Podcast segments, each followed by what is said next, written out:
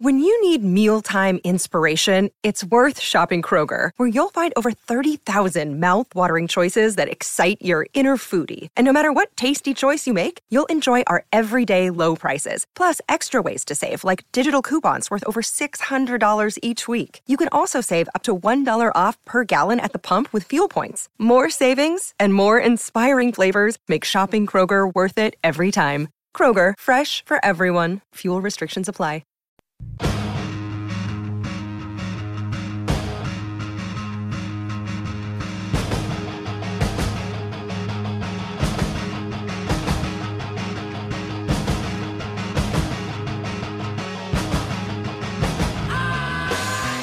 Ladies and gentlemen, boys and girls, welcome back to Basketball Conference, the ACC Football Podcast. My name is Joey Weaver. I'm a Georgia Tech grad and a Louisville fan. He is Mike McDaniel. He is a Virginia Tech grad and a Notre Dame fan. Mike, we got a special guest tonight. First question Who is it? It's our resident Miami guy, Cam Underwood, State of the U, SB Nation. Cam, my buddy, welcome back. Thank you. I am a Miami grad and a Miami fan. I'm over here going crazy in the Skype video because I didn't know that these guys had additional fandoms. I'm like, what? What are you talking about? But no, I went to Miami. I graduated from Miami. I root for Miami. I write about Miami. So I'm here to talk about Miami. That's right. We are joined by the sweet, sultry tones of Cam Underwood tonight. You've heard him before. You know all about him. He is a, a passionate uh, Miami supporter and alumnus and resident and all those cool things. So, um, Cam, we appreciate you joining us tonight. We want to preview the, of course, your Miami Hurricanes. We, we wouldn't really ask you to come on and preview like Florida State or anything like that. So, um, I, I'm sure you could if you wanted to. But in, in any case, we're going to just kind of start running down. So the the big thing about Miami going into 2017 right now, as, as I see it, and I think as Mike would agree, is that Miami is looked at as the favorite to win the Coastal, right? Um, I, I, think the the media poll picked Miami pretty pretty clearly over Virginia Tech, Georgia Tech, and the rest of the division. So what I want you to do is I want you to give me a reason that Miami won't win the Coastal Division this year. That's a good question, and yeah, before I get there, Miami was the prohibitive pick at ACC kickoff to win the Coastal Division which you know would be a first in the history of the ACC, and we know all of those things. So, you know, uh, getting to your question, you know, if hypothetically, because I do believe that Miami's going to win. Like, let me put that on record first, so that nobody comes at me, none of my Miami brothers and sisters, i about, hey, Cam, no, no, like I believe Miami's going to win, but I'll play along. So, if I were to give you a reason, I'm actually thinking that first of all, the reason would be inconsistent quarterback play. Um, as you well know, Brad Kaaya, after his record setting three year career, decided to go on to the NFL level where he was selected late in the sixth round by my Detroit Lions. And I say my Detroit Lions because I'm originally from Detroit, so that clears up any uh, misconception that might be there. So obviously, after a record setting three year career, you had to replace that guy. Um, and it could come to pass where uh, Miami does not have the consistency of a Brad Kaaya at the quarterback position with um, you know, nobody who's really played any significant snaps. You have Malik Rosier, who started one game that Duke win in 2015, you know, with the kickoff return, um, that one at the end. Uh, so he played that. Evan Shirreffs is a redshirt junior who's never taken a snap at the collegiate level. And then you got, you know, walk-ons and freshmen. Now, I think that one of the freshmen um, has a lot of potential, and we'll get into him later. But, you know, being that he's a freshman, a true freshman, as if he was in high school this time last year, um, maybe he's not ready for prime time. Maybe that you know one of them gets hurt and they rotate a little bit and they try to figure out between two or three of them you know which one is the guy and the success and consistency at quarterback isn't there to the level where Miami needs it so then defenses are selling out against the run stopping Mark Walton giving the offensive line troubles, you know, playing press coverage across the field. Maybe the receivers aren't getting open to help out the quarterback and things of that nature. And you know, when you have some games against some tough defenses, if the quarter if there's one thing that starts to fall apart in a really really really noticeable way, then that can really impact things. Think about Maryland a few years ago when they had injuries to all their scholarship quarterbacks and literally took a starting linebacker and put him at quarterback because he played quarterback in high school 4 years prior something like that. I'm not saying that I expect it to happen. I'm not saying that I hope that it ha- it comes to pass. But if the quarterback play is really, really substandard, that could be an easy way where Miami doesn't win the Coastal. So to piggyback off of that, Cam, we look at a nine and four Miami team last year. Obviously, really strong into the season. Uh, they played really well the back half of their back half of their schedule. Um, so why is that nine and four Miami team returning essentially the same roster as they did last year, minus a few pieces in the secondary, and obviously minus Brad Kaaya at the quarterback position? Why are they the runaway preseason Coastal champions with essentially the same team minus pieces? Well, I think it's about the pieces that are returning, uh, especially if you're looking in the front seven. We have one of the top three, maybe five defensive lines in America. You back that up with three outstanding sophomore linebackers. Uh, some questions um, in the secondary, but there's talent there. We're going to get to that a little bit later. So on the defensive side, really strong front seven, arguably the best front seven when you take line and linebackers together in America um, with the combination of depth and talent. Then you put talent but unproven maybe in the secondary and I'll take talent any day because you can coach them up and get them to play well. You have the best running back in the ACC going into the season, Mark Walton. You have the best wide receiver in the ACC, best freshman wide receiver in America last year, Ahmmon Richards, coming back as a sophomore. You have the best tight end in the ACC, Christopher Herndon the fourth, whose name people don't know because David Njoku was the other tight end. And I'm not even going to say he started in front of Herndon because Herndon also started, I think, nine or ten games last year when we went to that um, two tight end set because you could put Njoku literally as a slot receiver. You put him outside, you can move him all over the place, and he was a first round draft pick. So many people are saying, wait, how is this guy, whose name I don't know, the best tight end in the class or in the conference? If you look back and you watch the tape and you talk to people who follow football very closely, Christopher Herndon, I know that Cam Serigne or whatever his name is from Wake Forest is up there also as well. I think he was the first round All ACC preseason pick, but I would take put my money on Herndon you know, just any day of the week. So you have three of the best skill position players. You have additional pieces at wide receiver, freshman Evidence Njoku, that's David Njoku's younger brother, who's about six six or six seven now, and made a ridiculously le- high leaping catch today in practice on the first day of practice. Uh, you have Jeff Thomas from East St. Louis, Illinois. If you watched the Under Armour All American game, he was that guy who was just scoring from anywhere on the field anytime he touched the ball. Yeah, that guy. You got Mike Harley from St. Thomas Aquinas, who's a, a record setting sprinter and one of the fastest recruits, along with Jeff Thomas in the last recruiting class. You have Lawrence Cager coming back at a wide receiver who had a knee injury. You have Dayall Harris, who was a JUCO All American two years ago, who only had eight catches last year, but he had so, uh, several more catches called back because of penalty.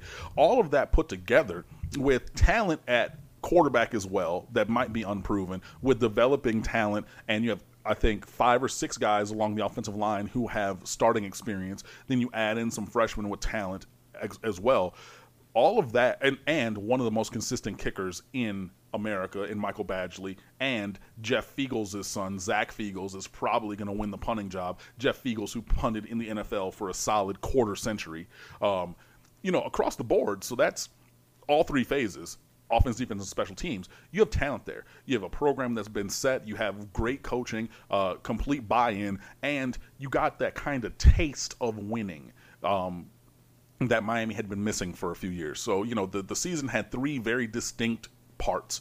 You had the four wins to begin the year, then the four losses in the middle, and then the five wins to finish it. So, you know, I think that, yeah, there was that terrible, terrible month of October last year where they went one and four.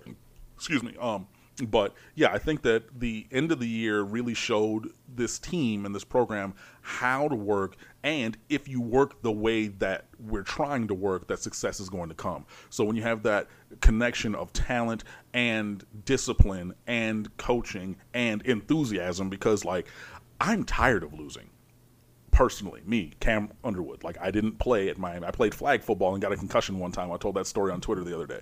Um, but no, I mean, I know that these guys are tired of losing. We're tired of that stigma of, you know, the stench from the Randy Shannon, Al Golden, the end of Larry Coker's time here. We want to win, and we got a taste of that. I know it was only the bowl game against an overmatched West Virginia team who talked all that crap and then got blown out because, and it could have been worse, but we sat on the ball towards the end of the fourth quarter. But you know, you, you bring all those things together, and I think that is the thing along with the other part of things uh, that lends itself to Miami being the Coastal Division champs, which is honestly a fairly light schedule. You know, you miss Clemson, you miss Louisville from the, you know, Atlantic. So we got you know, I don't even know who the two team. Well, you got Florida State from the Atlantic Division, obviously, and then the other team that we have crossover is, and I'm looking, Syracuse. Right, that's nobody's version of a world beater. So you have that. You have a Notre Dame out of conference, but that obviously doesn't count. So yeah, you're, you're talking Florida State and Syracuse from the Atlantic, and then every team in the Coastal is or so there's no other team in the coastal that has the kind of talent that Miami does. So if you're just looking at talent, Miami should be favored. They should win those things. So if you put that together, all those things that I've said, the coaching, the depth, the enthusiasm of the team, the talent on this team, and an advantageous schedule, all those things together tell me or show me, lead me to that decision on thought that Miami should win the coastal this year. So Cam, you talk about all these weapons on the team and it sounds like a pretty impressive lineup, but uh, so if if we had to compare this year's Miami team against last year's Coastal Division, would they still be favored? Like, is this a thing where Miami is really just that good, even in comparison to last year, and therefore they're they're just that good that they're the best team in the Coastal, or are we talking about Miami being the best of a Coastal Division that is a little bit down this year?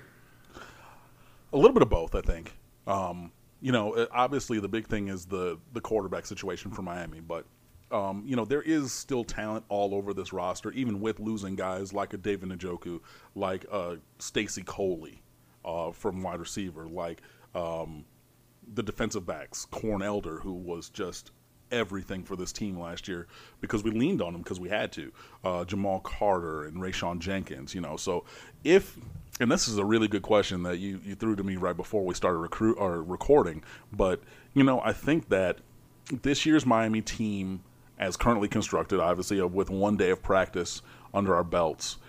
Hmm. You know, I think that we. Hmm, it's it's crazy because there's such top end talent that was lost off of Miami's roster from last year, but then there's like numbers as well because you have additional attrition uh, of some other players and depth. But I think that this year's Miami team would be probably toe to toe with North Carolina or Virginia Tech from last year. Um, yeah, definitely not a prohibitive favorite over either one of those teams, but I think right on right on par. And it would kind of just come down to, to gameplay on the day. You know, Miami lost by seven to North Carolina. Um, and I am here to tell you again that there was a touchdown in the back of the end zone by Ryan Switzer that was not a touchdown, or Ricky Proehl, one of those two guys, that was not a touchdown. If you look at the tape, and you know people were screaming at me at me when I was you know at the game in the press box, and I didn't have that view, and I saw the replay when somebody put it down Twitter, and oh my goodness! But you know that's a tight game against North Carolina. We played the worst game of the year at Virginia Tech, and they just stomped on our necks. Um, so hopefully, you know, if this year's team was in that thing, shut up, Mike. Um, in that same situation, it wouldn't come to pass uh, in that same kind of a way. But yeah, I think that uh, between those three teams, the this year's Miami team and last year's Carolina or Virginia Tech, that would really be a toss up between those um, those teams. And yeah, so I mean, in in the conversation. Um, but I went to Miami, so I'm going to say that you know I would err on the side of Miami winning it. But you know, haven't seen that happen in a while, so maybe history tells me otherwise. For the record, Miami was voted second in the preseason poll in the ACC last year. 51st place vote, second to North Carolina. So don't ever forget the name value of favoring and when favoring Miami in the Coastal Division. Um, so, Cam, real simple question. You've already referenced this a couple times. Who's starting quarterback for this team? Nobody knows. Um, and I mean that's the the short answer. Fair enough, right? Yeah, yeah. I mean, yeah, no problem. You know, just like we'll just go out uh, and just play wildcat all day long or something. But no, uh, to to be serious, there are three competitors really for that job. Um, Malik Rosier, like I said, redshirt junior. Um, he started that Duke game uh, in 2015. He came in for Brad Kaaya in the Clemson debacle game after Kaaya sustained a concussion um, and played in six games last year, but I mean, that was really just turning around and handing the ball off. I think he only threw like eight passes, six passes, or something last season. Uh, but he's, you know, a fourth year guy uh, in the program. So he was a co number one coming out of spring with Evan Shirreffs from Jefferson, Georgia, who's a redshirt sophomore. Who uh, Shirreffs is a very intellectual guy. He was his high school's valedictorian and turned down offers from you know Columbia and Yale and places like that to continue his athletic pursuits at the University of Miami, which is far and away the better athletic option. And I think that he has like a 4.0 GPA and is on track to graduate in three years this year, I want to say, or something like that. Um, you know, which is not a bad thing. So uh, those two guys were tied at the top of the competition coming out of spring. And then N'Kosi Perry was a four star recruit from Ocala Vanguard High School. Um, he was 2016 uh, Mr. Football in Florida's 6A um, classification. Last year, his numbers slid back, so he didn't win it again. But that was just because his high school was blowing teams out to the tune of 49 to 3 on average at halftime. So second halves were running clock, and they really didn't play him much after after the halftime break. And even still, he set all of Vanguard's records for quarterbacks. And if you're wondering, like, why does that matter? Uh, a little player named Daunte Culpepper once went to Ocala Vanguard and had the records that stood for 20 years until N'Kosi Perry. So the kid's kind of good. And Mark Richt uh, picked him as his number one quarterback in this class. There's Cade Weldon, also, who was Casey Weldon's son, and Casey Weldon was coached by Mark Richt at Florida State back in the 90s. Uh, but I don't think that he's really going to factor into this uh, converse, conversation. And then Vincent Testaverde, Vinny Testaverde's son, is a walk on, um, and they unretired Vinny's number 14, so Vincent can wear it. But he, if it comes to pass that Vincent Testaverde is playing snaps, then something went really, really wrong. Um, and I, I, mean, I don't mean to like make fun of the kid, but just like honestly, he doesn't have the talent to really be a Miami level quarterback. So you really have Rosier, who's a redshirt junior, Shirreffs, who's a redshirt sophomore, and Perry, who's a true freshman. And those are going to be the three guys who we're really looking at in the quarterback battle. Obviously, with experience and you know even in practice, you have Shirreffs and Rosier in front, and then Perry is pretty much everybody's darling. Um, he's 6'4", he's up to 185 pounds, they say, when he was like 165, 170 in high school. Um, so like a rail thin, but, you know, he's athletically built. He has a rocket arm. Uh, my recruit notebook that I did for every single incoming recruit this year, I compared him to Marcus Mariota and there's a video of that up on the website. So if you look up State of the U, um, N'Kosi Perry and apostrophe K I Perry, you know, regular, uh, you'll see that. So he has a world of talent. I'm not saying, uh, well, you know, Mariota, who was a redshirt freshman when he came in. So if Perry were to start this year, he would be, you know, even quicker on the uptake uh, than Mariota was. But he has all the talent in the world. I think that before the end of the season, it's going to be N'Kosi Perry. Um, early it might not be. It might be, you know, look at uh, Shirreffs or Rosier uh, just to start and you know, I wrote a piece about this on the site, you know, uh, a couple days ago called the Perry plans, where I looked at three different plans for integration for N'Kosi Perry. Because again, I'm operating on the foundation that this is going to be N'Kosi Perry's team. Um, and fully understanding that that might not happen because there are two other quarterbacks that could win the job. But let's say N'Kosi Perry does win the job. I gave you three options. I said, one, you start him from game one just like it's Brad Kaaya. And then I talked about all that, you know, running game defense, you know, how to pass the ball, da, da, da, all those kind of things. So that's plan number one. Plan number two is the Deshaun Watson plan, which is you rotate him, Perry in for a couple series each game, and then by the third game on the road at Florida State, which was the same schedule when Deshaun Watson was a freshman, their third game was on the road at Florida State. Halfway through that game, you give the freshman the keys and you let him go with it and then he goes from there. The third plan I gave was rotate Perry for about the first month. And I got this wrong because there's five games before the bye, but through the first five games, rotate Perry, do that whole rotation thing, and then in the bye week, you give him the keys. And then week seven, that sixth game of the year against Georgia Tech on that Thursday night, that's when you unveil him as a starter. So there's a couple different ways it can go. Um, coming out of camp, I mean, we're only one day in, so I really don't know. But you know, the so the short term I'm not really sure about, but the long term I'm fairly confident or hopeful at least that this is going to be a N'Kosi, N'Kosi Perry quarterback team before the end of the month of October, probably at the latest. So the quarterbacks kind of a question mark at this point, but how much does the style of the offense change depending on what quarterback is in there? Yeah, that's that's it's going to change from what we saw last year because all three of them are more mobile than Brad Kaaya, who was notoriously a statue. Um, when he ran for a first down both times last year, and I'm fairly certain it really only happened twice. Everybody went crazy. You know, you're breaking out the Mike Vick gifts and saying, "Oh my goodness, he's going to run for a thousand. I mean, like a three yard gain from Brad Kaaya was like cause for celebration. So you know, you're going to have more of a running, moving ability from any quarterback. Rosier and Perry are more athletic than his Shirreffs, uh, but Shirreffs can still move around, so you can even have more kind of roll out, half roll, bootleg kind of things. So you're going to have a little bit more of that. I think the thing that's really going to come alive in the offense is going to be the RPO series, you know, your run pass option things. And I know that RPO is not a dictated quarterback run, but the quarterback keeping the ball in the RPO has to be a, a valid option which it was not with Brad Kaaya. So when you have the threat of the quarterback pulling the ball and keeping it going whichever way, inside, outside, you know, what, but when the quarterback can keep the ball then that defensive end that you're reading, who you're who you have unblocked, or that linebacker on a scrape exchange, whoever it is, they have to honor that. They cannot just crash down to the run game like they did last year. And when the RPO series really comes alive, I think you can see a lot more creativity based upon that. So I think that's really where you're going to see things kind of change. Also, I think Miami's going to go more three and four wide as opposed to two tight ends because we don't have David Njoku, who you could literally put anywhere on the field.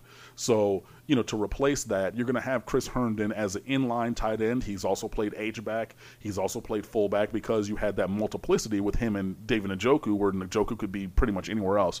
So you can have, you know, a running back. You can have Herndon and then, you know, we got these freshman wide receivers who can fly. You know, DJ Dallas was an early enrollee, a high school quarterback slash player who played all over the field who's going to stick at wide receiver. So I think you're going to see more three and four wide sets with only one actual tight end. Um, as opposed to last year, um, but no matter what the set the the formation is going to be, I think the thing that's going to be unchanged is a reliance on the run game because Mark Walton is the best returning running back in the league. And Mark Richt and Thomas Brown, the offensive coordinator slash running backs coach, they want to run the ball. And you're going to have to run the ball because no matter who the quarterback is, this is going to be a guy who's given the keys to an offense really for the first time. Malik Rosier stepped in on a short week two years ago, and, you know, he played really well at Duke, but, you know, it's Duke. Duke is not really good, and they shouldn't really be competition. But you know, he he did an admirable job there. Evan Shirreffs never taken a snap in college. N'Kosi Perry, he took his first college snaps today in practice. So you know, I think that from a formational standpoint, of giving you a couple things that are going to be different, but you know, that run game is going to kind of be the same, and I think it's going to be even a little bit like you know, there was a quarterback when I was in college who played at Miami. He was a tall, thin kid from the San Francisco area of California. He wore number 11. Um, I forget what his name was, Shen, Shmen Shmorshi or something like that. But that guy, when he was uh, the quarterback in Miami, he specialized in getting the ball out of his hands to the playmakers on the team, to a Santana Moss, to a Reggie Wayne, to a Willis McGahee, to a Clinton Portis, to a James Jackson. And I think that whoever the quarterback is going to be is going to have to do that. But schematically, yeah, you're going to see a little bit more from the RPO because it's actually going to blossom this year with a quarterback who can move more uh, and some of those things as we move forward. So switching gears real quick defensively, Shaq Quarterman second on the team last year in tackles at the linebacker position. How good can he be, and how good does he have to be with the talent that's lost in the secondary? Uh, you've talked a lot about the front seven and how good they're going to be this year. Um, one of the top groups, especially with the defensive line. Um, maybe one of the top front sevens in the country uh, when you consider the defensive side of the football. But how good can Quarterman be, and how good does he have to be with that secondary? Quarterman can be very good. I mean, he had 84 tackles last year, 10 tackles for loss, and I know those numbers because you guys fed them to me before the show, so appreciate that. Um, but yeah, you know, as a starting freshman middle linebacker, uh, so he can be really, really good, and he can. As long as he is who he is, and he's a hard worker, he's a, service or a, a, knowledgeable guy, and very physical. He was a power lifter in high school. He has videos all up on on Twitter of him, you know, just lifting all kinds of ridiculous weight that I could only shudder to to lift or you know my back would snap but i mean very physical kid and he can do all those things the the gag about it is as good as quarterman is i don't think that he's the best linebacker on this team and I know it sounds crazy because of what he did. And I think that he's going to be the best middle linebacker. I think he's going to be, you know, probably first, second team all ACC. But ever since I saw this kid as a high school junior, Zach McCloud, number 53, that kid is the prototype at outside backer. I mean, he's six two and a half, six somewhere in there, six two, six three, two hundred and thirty five pounds, and you know, obviously you see the pictures after the weight room in the summer, but he's shredded, and it his development was more exponential than was Shaq's. Shaq's was started higher than Zach McCloud did, and it was kind of a steady increase. Zach's was kind of a slow increase, and then it shot up towards the end of the year. I mean, he just he played lights out in that bowl game. Uh, if he could have kept his feet. Uh, he had a PBU in the flat, but that would have been a pick six. I mean, he was just all over the place.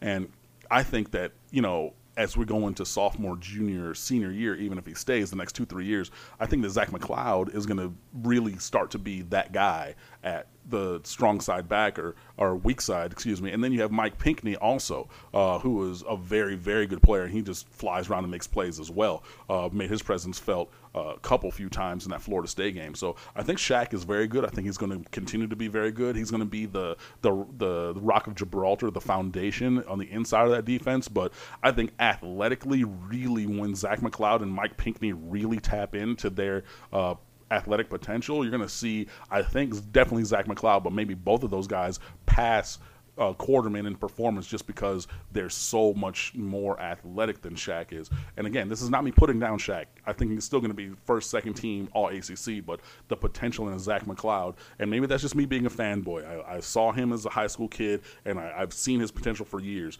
But I think Zach McCloud is the prototype first round draft pick at outside backer coming up probably in a couple years here. Uh, so, you know, if Shaq does what he has been doing and McCloud continues his rapid uh, increase of skill development that we saw towards the second half of last year, watch out. Cam, as we look at the schedule, you mentioned this earlier. Um, the the out of conference schedule is relatively forgiving. Home against Bethune Cookman, at Arkansas State, home against Toledo, home against Notre Dame.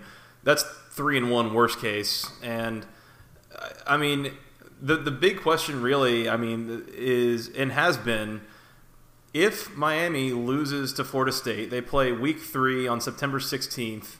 And I say if Miami loses with the caveat that they've lost 7 in a row in this series, it seems that that is really kind of the the thing that starts a, a, really bad series of dominoes falling, and Miami has struggled to recover in a timely fashion. As you mentioned, I mean, they lost three straight games after the Florida State loss last year and just did not look like the same team until they brought it back in November.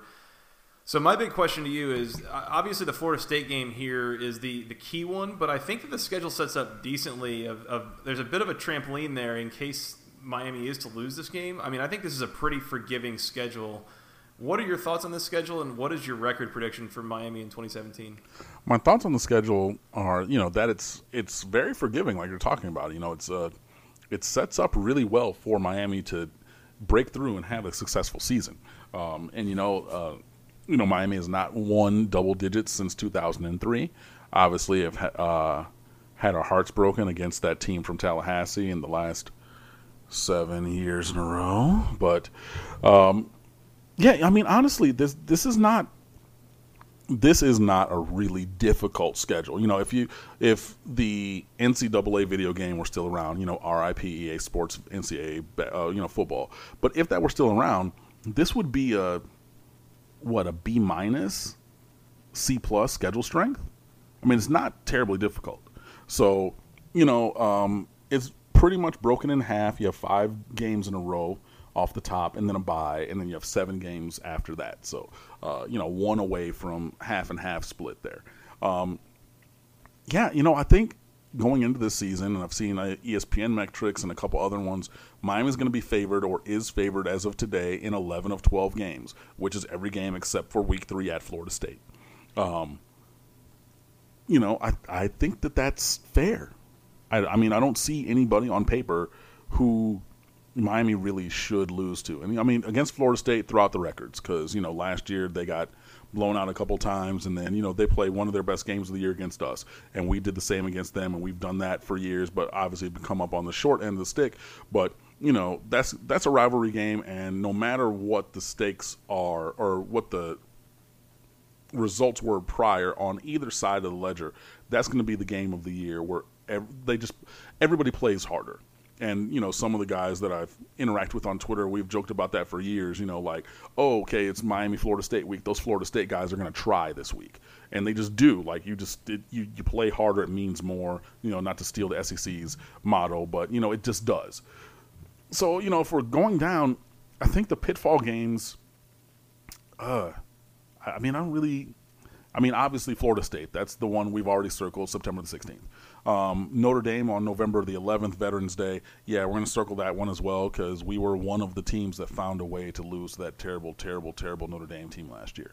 The week before that is Virginia Tech, who won the Coastal last year. Uh, you know, and they have a good defense and they travel well. The last game of the year at Pittsburgh, I've seen a lot of people actually pick us to lose that game. I don't know why.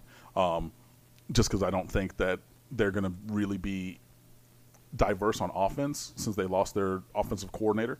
And I just don't think that, you know, and I was a basketball player growing up, and, you know, this is the basketball conference podcast. So using basketball verbiage, they can't stick us. Like, just put me in ISO, one on one, give me the ball, get out the way, and I'm going to go get buckets because I just don't think they can guard us. And that's what I said last year. And then, you know, they, you know, Brad Kaaya got hot and he went to work. So, you know, those are the couple games that I'm really looking at. Um, I don't think that anybody's going to be a trap game. I don't think that we're cocky to the point now where we're overlooking anybody. That includes on the road at Arkansas State, the second group of five school that we're going to in a row because we went to App State last year and blew them out. We're going to go to Arkansas State this year, blow them out slash win, like whatever. Uh, you know, I'm not overlooking anybody. I don't think this team is overlooking anybody, and I think that they learned from last year because even after the Florida State game, I'm sure that they thought, oh, hey, we're going to win this next game. Oh, hey, we're going to win this next one. Oh, hey, we're going to win this next one. And that didn't happen. So, you know, we're, we're taking everybody seriously, including Toledo, who's week four, the week after Florida State. Um, if I'm pointing to games that we could potentially lose, honestly, the Florida State game, because a toss up, I hope to the good Lord that we win so I don't have to hear their mouths again, um, obviously. And you know, maybe that uh, one of those two Virginia Tech Notre Dame games uh, that happened back to back. I don't think they're going to lose both of those, but I think one of those uh, could be just, and maybe in a body blow kind of a way, because you got Georgia Tech on a Thursday, then Syracuse the next week at Carolina, then Virginia Tech and Notre Dame. So that's a I mean, not super tough, but that's an interesting little five game run. And you got teams uh, as diametrically opposed as Georgia Tech and Syracuse back to back. So that that'll be interesting for the team. Uh, if we're getting to predictions on uh, win loss record, I'm going to say 10 and 2 for the regular season and the Coastal Division Championship.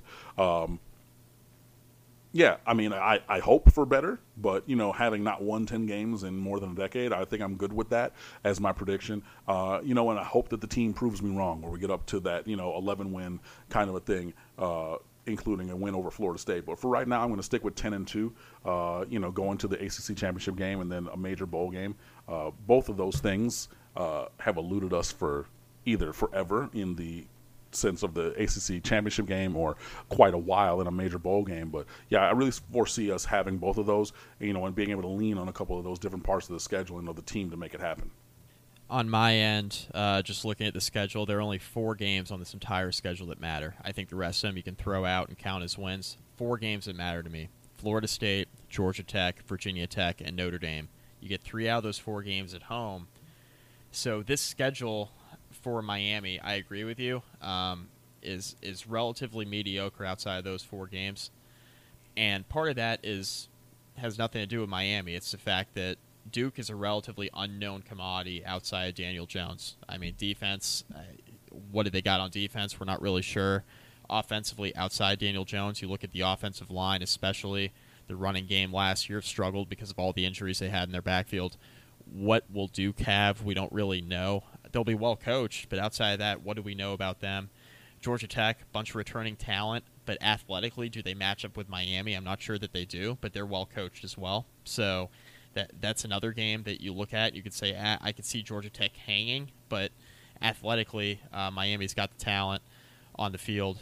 Virginia Tech and Notre Dame, those are two teams that athletically can match up with Miami uh, on a smaller scale compared to Florida State, but they got the talent to hang around. Cam, to your point, so it's a four game schedule for me if I'm if I'm Miami, and that's not to overlook anybody like Arkansas State, like you alluded to, or Toledo, who's going to try to score a million points because they like to throw the ball over the field. Mm-hmm. Uh, you're not overlooking anybody, but at the same time, Miami's got the talent to outclass all those teams, and it comes down to a four game schedule. I can see anywhere between nine and three and eleven and one. I'm going to throw one loss in there for sure out of those four games, just because uh, I think that you know the uncertainty of quarterbacks enough for me to just play a guessing game. And then I think at worst, this is a nine and three Miami team, and I, I really do think that November fourth game between Virginia Tech and Miami ultimately decides the Coastal Division. I really do.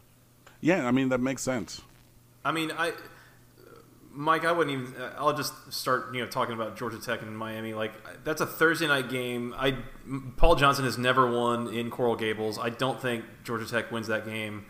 To me, I look at this. I think I think I'm going to pick based on history. I'm going to pick Miami to lose to Florida State.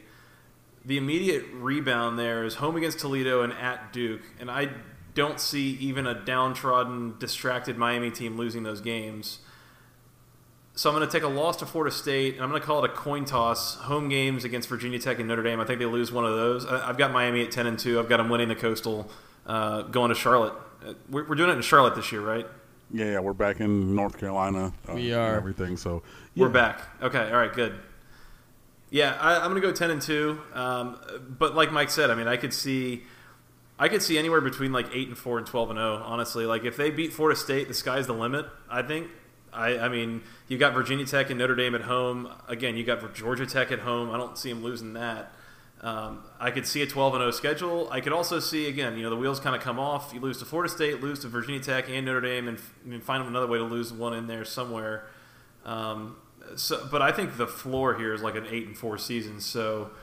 I, have also said, Mike, that I think that Miami is arguably the most volatile team in the entire conference right now, is, and it's entirely dependent on quarterback play. I think depending on what you get from the quarterback, and maybe even some of you know how the secondary rebounds from some big losses, is totally the difference again between like eight and four and as, as much as like a twelve and zero oh type of season. So. Um, very high ceiling, and I think the schedule again is forgiving enough that the, the floor is pretty high as well. Hard to argue on my end. Uh, but I, you know, I don't even see four losses. I mean, they really have to fall apart in one game that I'm not expecting them to fall apart in, in order for them to get to four losses. But overall, would you put that past Miami? I would not. Uh, mostly because of what you allude to, the quarterback position alone. Yeah, but let me jump in here. I'm going to put it past Miami because, uh, and I hate to sound like that guy, but this is not Al Golden's Miami. And I know that last year you had that October stretch, and there were a lot of things that went into that. Um, you know, you had a little bit of injuries in there. You had some bad luck. Um, you had Mark Richt just rusty as a play caller um, in his first year back. You know, at the helm of an offense. So, you know, in the end of his time at Georgia, he was kind of the CEO where he just kind of oversaw things, but getting in the flow of things and making those adjustments, uh, even down to the bowl game, you saw it took almost till halftime. And then finally, I mean, because West Virginia was playing 12 yards off and they were just like, okay, we're we're going to just give you all this cushion, and there's no, you know, and he couldn't figure out what to do, and then finally, and I was screaming it from the stands, and I just said, throw the now screen, throw the the stop route to Ahmmon Richards, and let him go, and they did, and then he scored, you know, and you just see some of those things, but yeah, I don't, I mean. Yeah, I, I just had to push back. I just don't. This is not Al Golden's Miami anymore. I don't see us dropping four games or them if I'm not using us, you know. But I don't see Miami dropping four games. And I get, yeah, that's the floor, but I mean, even with serviceable quarterback play, um, and well, you know, it remains to be seen if you can have that because Malik Rosier likes to be a little cavalier with the football, and uh, if things break down and tries to make a superhero play, and instead of you know playing for another day, Evan Shirreffs, um, who was one of the most accurate high school quarterbacks I ever saw on tape. Apparently, his arm is now strong and his accuracy is now weak. So everything is just flipped around. And then N'Kosi Perry is a true freshman, obviously. Um, but yeah, I just, I, I just, I don't know. I just reject that. I think that Mark Walton is going to win us a couple of games from the running back spot. I think that the front seven is going to stifle some teams and everything. So, I mean, like the extreme outlier eight and four, yeah. But I just, I don't see four losses on the schedule, like Mike said. If if there's one thing we know, and you mentioned Malik Rosier has a tendency to be cavalier about the football. If there's one thing we know about the ACC, you definitely don't want to be cavalier with football. Oh boy! Just ask Bronco Mendenhall. Am I right? Ah, yeah, I think they were the Go ACC team or moment of the week for a bad reason a couple times last year. So definitely not a good. Yeah, thing. yeah, they're, yeah. They're the team of the week every week. I was going to go team of the year. I think that's a deserved honor. Who didn't they lose to Richmond last year or something like that? Not only did they lose to Richmond, they got the doors blown off them by Richmond. Oh yeah, exactly. They lost by like three touchdowns to Richmond. Oh. Yeah, so you know, obviously, Yeah. uh, being cavalier with the football is a bad thing, and you know, Malik Rosier does do that sometimes. But yeah, I don't. I'd see in in on paper, I could see okay, you talk yourself into eight and four with four losses being the floor, but in practice, I would say no more than three. I mean, if it's if it gets to yeah, even th- uh, yeah, I couldn't see more than three losses. I agree. I mean, I think at worst they split with Virginia Tech and Notre Dame, and that leaves you having to really just beat Georgia Tech in order to avoid a four-loss season. Because I don't think, I I mean, any of the other games on the schedule that they would theoretically lose outside of Florida State would be a massive, massive upset that none of us really see coming. Right. I mean, because Okay, so just just so we're clear, I'm writing these predictions down. We're going to revisit these at some point. Do all of us have Miami at 10 and 2? uh, yeah, Mm, eh, nah. Yeah, 10-2. We can go 10-2. 10-2. Mike, you're very wishy-washy about this. What are you thinking? Yeah, I don't know. I don't know yet. 10 2. 10 2 is fine. I said anywhere between 9 and 3 and 11 and 1. Let's go with 10 2. It's in the middle. okay. Yeah, we'll split the difference. Okay, everybody 10 and 2 Miami. So when they go 7 and 5, we'll all look like fools. But uh, Don't you put that on me, Ricky all Bobby. right. I rebuke that. Uh, how how I could never, Cam. I could never put that on you. Oh. All right, Cam Underwood. As always, you are nothing if not chock full of all sorts of good Miami information. Uh, please tell the fine people listening to the Basketball Conference podcast where they can find you. You can find me all over the place. I have a personal Twitter, Underwood Sports, where I tweet about Miami stuff, and then also HGTV shows.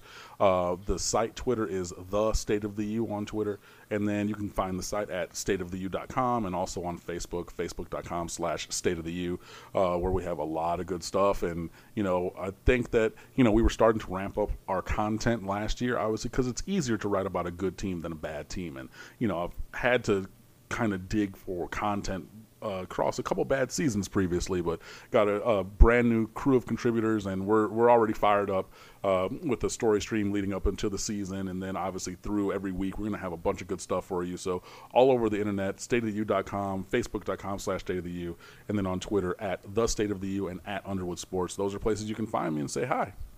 I, I know I say this every single time you come on here, but I, I legitimately mean this. Like, if you're looking for Miami football or even just general Miami sports coverage, there's nobody better in this business than Cam Underwood. He is all over it. He is uh, always putting out all sorts of great content. I don't know how you do it. You're like a machine over there. You know all sorts of stuff. You do all sorts of stuff. Cam, you're the man. Uh, anybody that needs Miami coverage, go hook, go look him up. I couldn't agree more. I I try to read everything that I can, um, you know, and I just talk to people and uh, yeah, I don't know. It's just kind of one of those things. There's a friend of mine who deactivated his Twitter account, but he said that I have the quickest reflexes on the timeline where I can see something in a tweet and have an article up within two minutes. And I know it's just a thing that I do because I, I love I love the Hurricanes. I love the U. And as I'm sitting here in my living room and I'm showing this to Mike and Joey on Skype, this is my pocket diploma from the U right here. So I, I mean, I bleed orange and green, and you know, I, I love doing it, and you know, it's it's cool reaching out and connecting with other Hurricanes on the internet, doing those kind of things. So I, I really appreciate that from you guys, and you know, hopefully the people actually listen. So again, stateoftheu.com, facebook.com slash state of the U, on Twitter at Underwood Sports or at the State of the U. Come check it out. You're gonna see something that you like, and you're gonna stick around. Cam, you're the man. Thank you for joining us. Uh, Always wonderful stuff, as always. And uh, please come back soon. You're welcome anytime. I'm gonna take you up on that. I, I hope you do. Oh, all right, uh, Mike. We got to go ahead and get out of here. Uh, but before we do, just so the, the people know, they can find us on Twitter. I'm at FTRS Joey. He is at Mike McDaniel ACC, and together we're at BC Podcast ACC. You can send us an email with questions, comments, concerns, anything else to the longest email address known to man, basketball conference podcast at gmail.com. Nailed it. Um, you can find us on iTunes, on Google Play, on SoundCloud. Where else can they find us, Mike? On Facebook, facebook.com slash basketball conference. Find us, rate us, review the hell out of us, please. Review, review, review. Look at all our podcasts on there. We post all of them there now. Got a Facebook page. We're going to use it. It's super helpful if you guys do that. Uh, we continue to bring on these guests to try to keep expanding reach, expanding, you know, getting more knowledge out of people. So I uh, appreciate you all listening. Uh, Mike, we got more teams in preview. You want to come back and do this again soon? Absolutely, buddy.